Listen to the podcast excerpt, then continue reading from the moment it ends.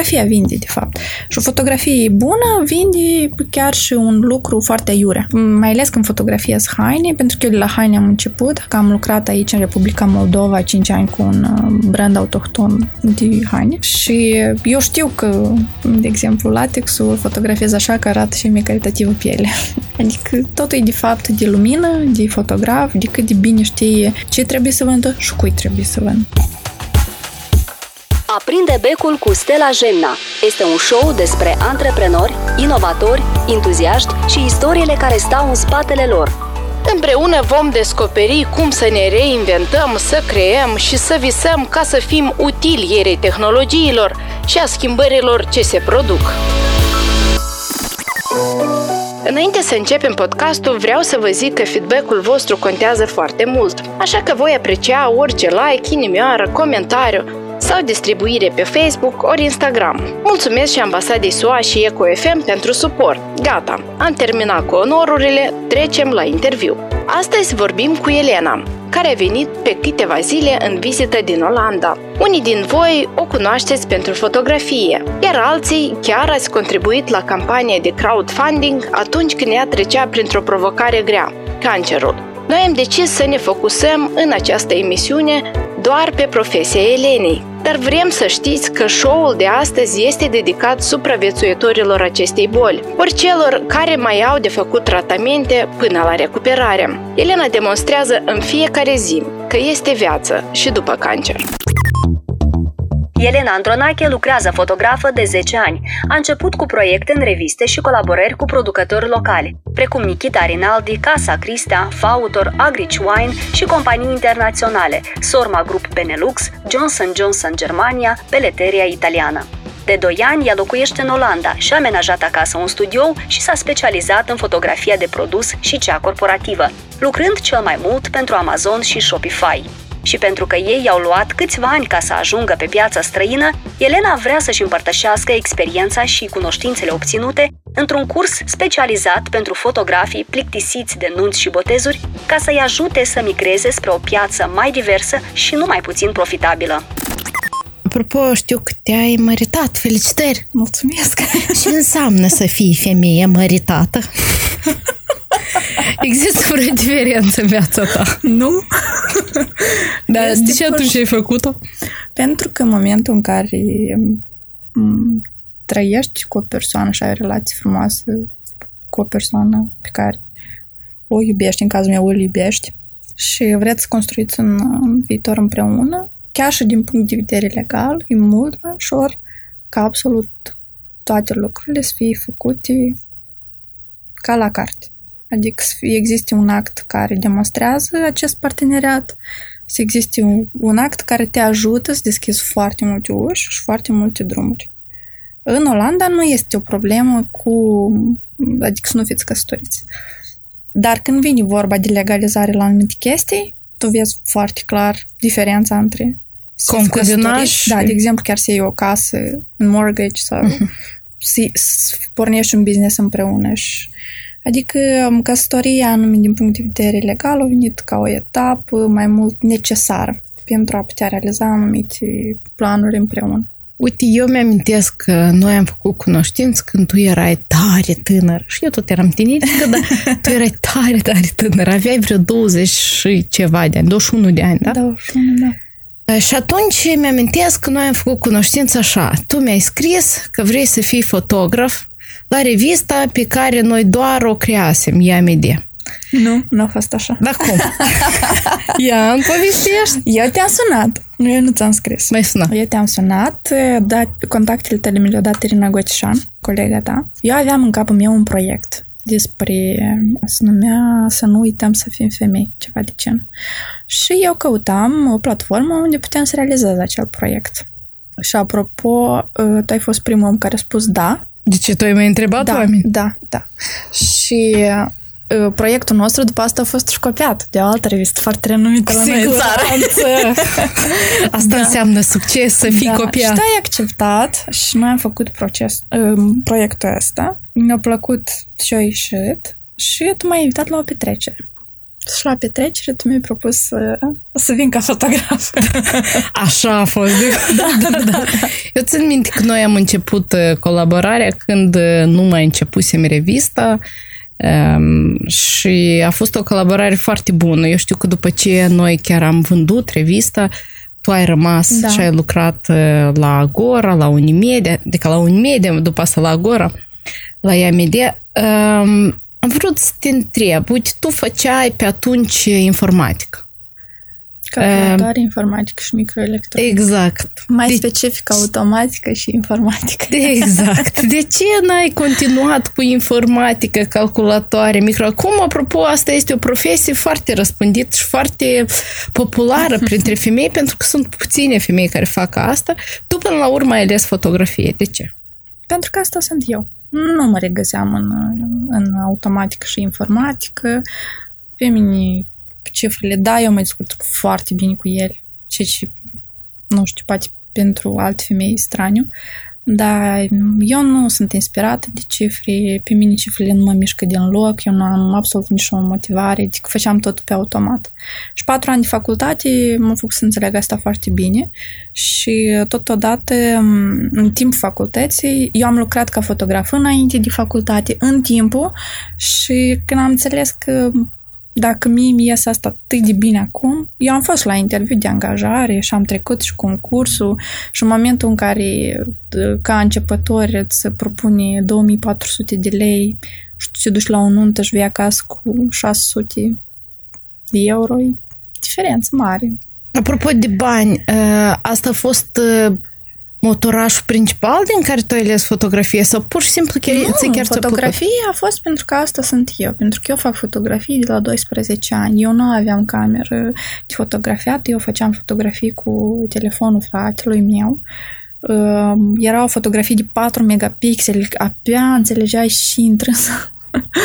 și eu oricum asta făceam. Eu eram îndrăgostită de Photoshop, de toată lumea asta magică. Îmi plăcea că eu puteam să dețin controlul asupra la tot ceea ce eu fac și tot ceea ce eu creez și nu depindeam de nimeni. Și puteam cumva prin fotografii să-mi fac lumea mea, care vreau să arate așa cum, cum vreau eu să arate, da? Plin de oameni frumoși, plină de magie, de... Cât timp ia unui fotograf ca să-și dea mâna să înțeleagă deja ce fotografie e bună și ce fotografie... Adică astăzi când ai telefoane mobile, te gândești că chiar ai nevoie de un fotograf uh, profesionist. Care e diferent? Oh, asta e o temă foarte filozofică. În primul rând, să răspund așa, că nu există fotografii bune sau rele, există fotografii și poze. Fotografia este o piesă de artă. Poza e doar un cadru prins, un moment. Uh, În dependență de om și preferințele lui, el poate să opteze pentru poze și să aleagă să facă fotografii cu telefonul sau o rudă să-i facă cu o cameră de fotografiat sau să aleagă această operă de artă să lucrez cu un fotograf profesionist. Când lucrez cu un fotograf profesionist, nu este totul numai despre fotografia finală, dar este despre proces. Despre cum te simți în timpul sesiunii foto, despre cum te redescoperi, despre... Bine, sunt fotografi și fotografi. Nu pot spun că toți lucrează în același mod sau stil. Dar uh, să faci o sesiune foto cu un fotograf profesionist este mai mult vorba despre proces. Care din poze ți îți plac mai tare? Ai trecut de la fotografie jurnalistică la fotografie care ține de fine art. Da. Uh, Cum, care e diferența între un tip de fotografie și alt? Jurnalistica este am prins momentul care există, fine art-ul este creez momentul care îl doresc. De exemplu, eu în jurnalism, mai ales în Republica Moldova, când uh, ții minte cum era. Deci era aceeași sesiune de parlament, aceeași sesiune de guvern, era aceeași eveniment cu aceleași fețe, cu aceiași oameni. Repetitiv. În momentul în care tu ajungi să editezi aceste fotografii, chiar de tu cumva ai schimbat poziția, chiar de tu cumva uh, te-ai străduit pentru un pahar cumva să faci o compoziție, oricum sunt aceleași fețe, e același eveniment. Tu obosești, tu degradezi, tu simți că tu stai pe loc și semnătura ta ca fotograf, nu știu, cumva m, îți pierde. Da, fii atent. Da, dacă ne ducem la anunț, ceea ce se face foarte des în Moldova, Anunț se pierde estetica. oare? Nu, pentru că nunta este trei tipuri de fotografii într-un eveniment. Deci este fotojurnalismul, când fotografiezi evenimentul. Deci este sesiunea de portret, când fotografiezi mireasa, mirele, anumite compoziții. Și um, este și unii fac și fine art, mai puțin, pentru că asta este foarte um, costisitor ca timp și costisitor ca mijloace, pentru că la fine art tu ai nevoie de anumite accesorii și compoziția să arate. Dar sunt fotografi foarte buni care fac și asta. Fine art, ai în vedere pozele astea care mireasă? Fine art, port, iată, de exemplu, fine art provine, să spunem așa, în primul rând de la impresioniști. Impresioniștii cine au fost? Pictorii care au reprezentat lumea în culori foarte pastelate. Mm, de obicei la nunți și, în general, culorile, ă, fotografiile retușate în stilul de film, în culori pastelate. Asta și înseamnă, de fapt, dacă să luăm așa, brut, fotografia fine art. Acum, tu vezi mireasa așa cum este ea. Dacă tu fotografiezi cum este ea, tu îi faci un portret simplu. Dacă tu ai luat niște flori și le-ai adăugat ă, în prejurul ei, dacă cumva ai schimbat lumina, dacă te-ai jucat cu eclipse prin care cumva soarele lumina a căzut altfel. Asta deja este artă fină. Pentru că tu fotografiezi mireasa cum este ea, dar îi adaugi elementele cum le vezi tu.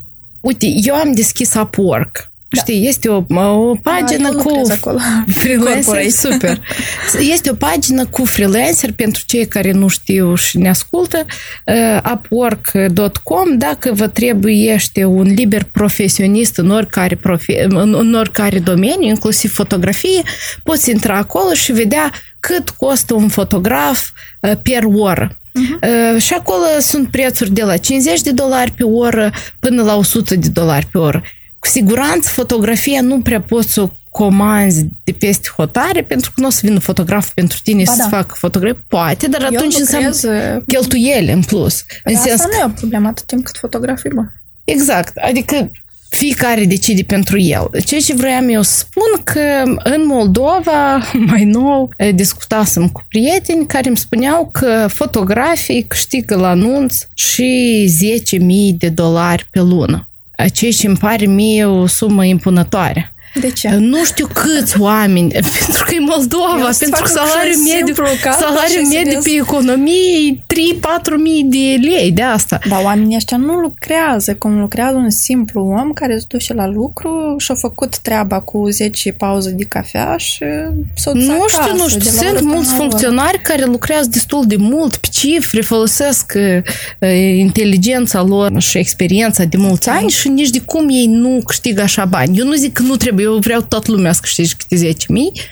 Hai să vedem ce trebuie să fac un fotograf ca să câștige... O, cât câștigă de o nuntă un fotograf? Depinde nu știu, de, de la 1000... Nu, nu. nu. Dacă... Prețul încep de la 500 de euro și bine, sunt și 3000 euro. Și acolo intră un anumit număr de fotografii sau? Acolo intră un, așa, un pachet. Uh, cele care costă de 3000 de euro trebuie să realizăm foarte bine că nu e vorba numai de fapt că fotograful a mers la nuntă, a fotografiat și a oferit fotografiile astea în format digital. Nu, acolo mai intră trei albume, care fiecare album costă minim, sine costul lui ajunge la 150 de euro. Acolo intră um, această planificare, pentru că fotograful gândește în locul tău, stilizarea anunții, fotograful gândește în locul tău, de ce ai tu nevoie să procuri, să ai adițional ca fotografia cu verighete, nu știu, această sesiune fotoartistică a miresei și a mirelui să arate bine. Plus la asta, fotograful nu pleacă singur.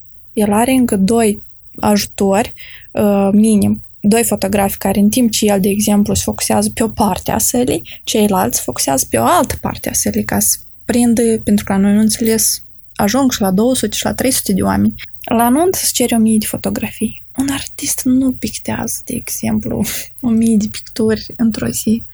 Tu trebuie să ai material sufletesc din care tu cumva să creezi aceste lucruri. Și în momentul în care tu ai spus că un fotograf poate să facă pe lună 10.000 de dolari, înseamnă că el a avut 10 nunți pe lună, înseamnă că el are două nunți pe săptămână înseamnă că în două zile pe săptămână el pur și simplu trebuie să sugrume, este 500-700 de fotografii, 1000 de fotografii. Plus la asta, burnout-ul vine tare mult de la activitatea ceea ce nu ține de fotografii, pentru că tu ca fotograf trebuie să fii marketolog foarte bun. Trebuie să știi cum să-ți creezi produs, tu trebuie să știi cum să-l vinzi, tu trebuie să ai, um, să fii și un HR tare bun, să știi cum să lucrezi cu echipa ta.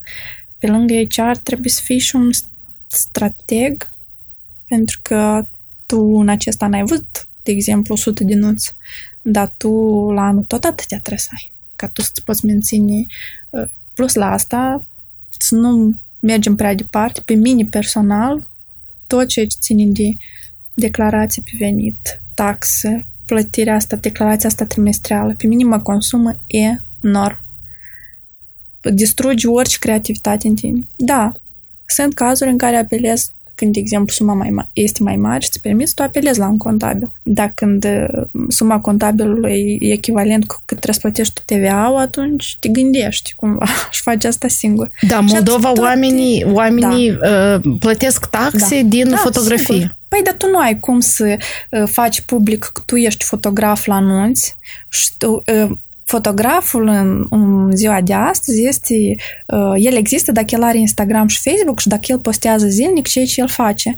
Tu nu poți postezi zilnic ceea ce tu faci și ce uh, servicii prestezi dacă tu nu faci asta legal. Pentru că noi știm cum este Republica Moldova.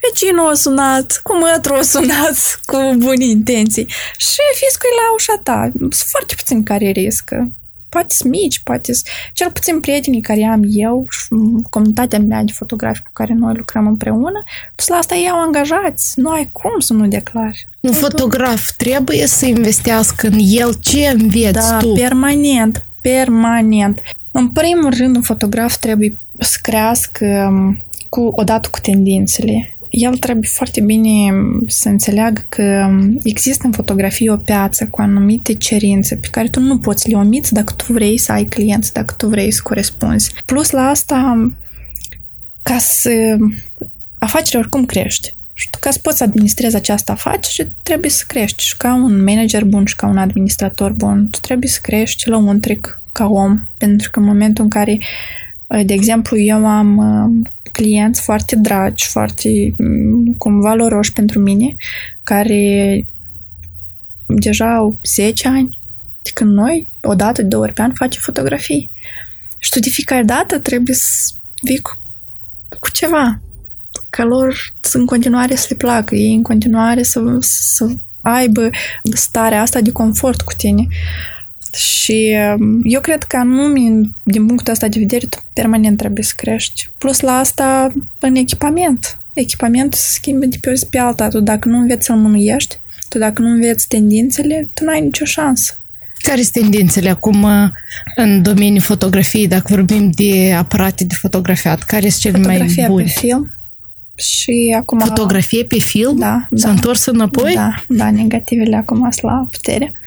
Uh, și, deci, de fapt, foarte mulți fotografi mondiali buni trec la fotografia pe film. Ea automat scade cantitatea de fotografii care le oferă la o nuntă. Cu siguranță nu o să fie mii de fotografii da, la deci nu. 100, 100 și ceva de fotografii, dar asta îi dă un fel de mm, șarm aparte fotografiei. Mm, Și fotografii ăștia sunt foarte scump, deci nu vorbim de 3.000 de euro, vorbim de 30.000, 32.000 de dolari pe un nut. Încă un trend este um, fotografia asta luminoasă, care culori, tonuri deschise. Este și un oponent tot în trend. Bine, el la anul ăsta, 2019, a scăzut un pic. Fotografia așa în uh, nuanțe de lemn, de natural, nuan- nuanțele naturale în general. Și au apărut uh, aparatele de fotografiat, uh, mirrorless, adică fără uh, oglindă, care oferă o calitate la fotografii, unele chiar și superioare decât uh, celora cu oglindă. Dar tu, ca fotograf, trebuie să, să știi să faci fotografii, să te pricepi în tehnic, știi să editezi fotografia. Da. În ce editezi tu fotografii? Uh, Photoshop și Lightroom în combinație. Sunt anumite procese care le faci în Lightroom, sunt anumite procese care le faci în Photoshop. Tu cum ai învățat să fii fotograf? Îmi imaginez că nu există o universitate care te învață cum să fii fotograf. Nu, dar um, am, uh, eu am început prin retușare. Eu ca tare am început să fiu retușor prin anumite workshop-uri, abia apărea internetul. Apoi um, cu cărți în chirilică. Um, apoi am avut uh, un mare noroc, eu am avut un modul la Universitatea Tehnică de Fotoelement și fizica, tot ceea ce ține de um, lentile concave, convexe și în general am înțeles, doar atunci am înțeles filozofia luminii și cum ea lucrează pentru sau împotriva ta. Uh, după asta au urmat foarte multe workshop-uri pe internațională, nu știu dacă știi de Creative Life. Este o academie internațională, în general, pentru artiști. Și iată, acolo stăceau o bună parte din venitul meu. Cam cât costă un training la, la ei? Minim 120-130 de dolari, dar asta e ceva foarte basic. E doar un, un curs, adică dacă ceva foarte specific. Mm, eu am făcut școală de fotografie la noi, la Romar Baliov, toate trei etape, care pe mine extraordinar m-a de mult m-a crescut ca om, în primul rând, ca artist și ca anume ca fotograf, să-ți înțelegi menirea, să înțelegi ce tip de fotograf vrei să fii, ce tip de om vrei să fii în toată piața asta. Pentru că sunt fotografi care mor de foame, sunt fotografi care știu să se orientez în spațiu. și asta eu am învățat la școală. Dar care e fișca fotografului care nu moare de foame? Faci um, ceea ce îți vrea sufletul pentru tine, faci ceea ce vrea piața pentru bani. Și apoi, numai făcându-ți o bază de clienți, începi să faci ceea ce vrei tu pentru bani. Pentru că tu deja educi piața, tu deja ai un nume, tu deja ai o influență, oamenii cred în tine și îți dau voie să faci ceea ce vrei tu să faci.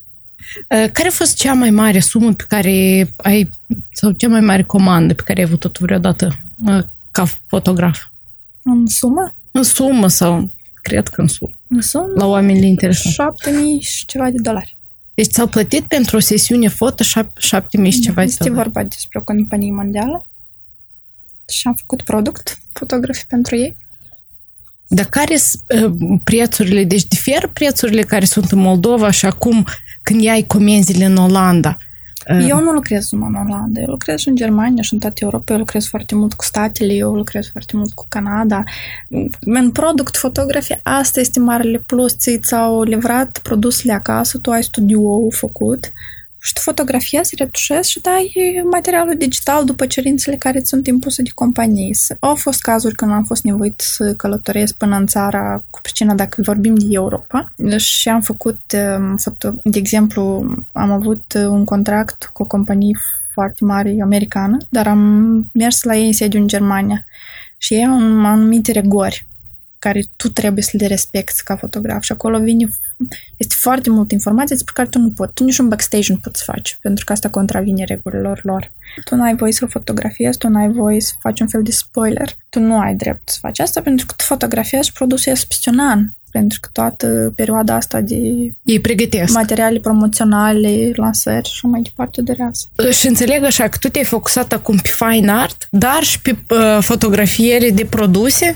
Da, venitul meu, de fapt, vine din fotografia de produs și fotografia corporate. Ceea ce fac eu fine art, eu fac sincer, numai pentru sufletul meu.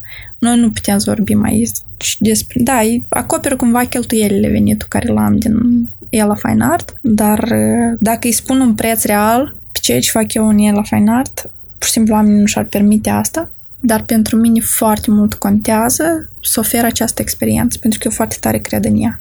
Oricum, absolut toți clienții care am avut eu la sesiunile foto la Fine Art, ei pur și simplu au făcut posibilul și imposibilul să mă facă să cred că cineva are nevoie de acest produs. Pentru că atunci când vii cu un produs atât de specific pe piață, este foarte mare risc că el pur și simplu nu o să fie acceptat. Că nimeni nu are nevoie de el, de fapt.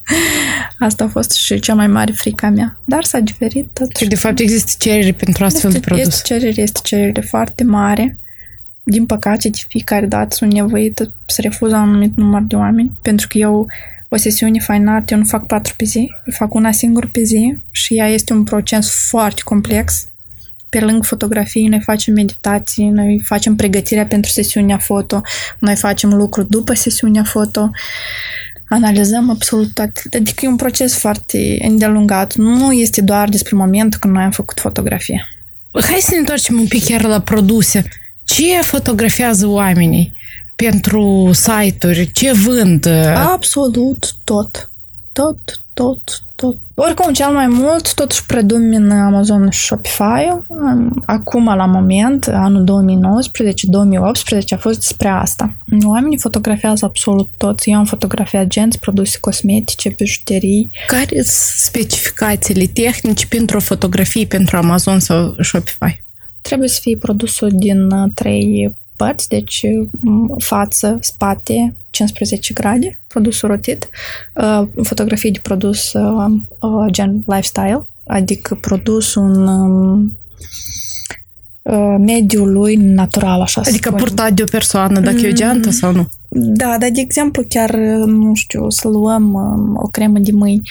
Uh, tu fotografiezi produsul, dar neapărat trebuie să ai și fotografii, nu știu cum, două mâini și scoate produs din el sau crema în față și două mâini în spate cumva în In action cumva, da. Exact, ca uh, și când vorbim de genți, de exemplu, neapărat trebuie să fie uh, una pe model, pentru ca omul să înțeleagă mărimea genții. Pentru că tu fotografiezi în crop un pic și apropii produsul și când fotografiezi pe model, omul înțelege de fapt dimensiunea agenții. Procesul e foarte îndelungat. Nu e așa că tu ai luat produs și tu l-ai fotografiat și ai trimis fotografiile gata. Nu.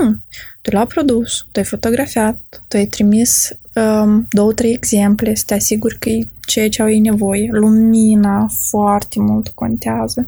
Ei au o anumită schemă pe care tu trebuie să o respecti. De lumină. De lumină.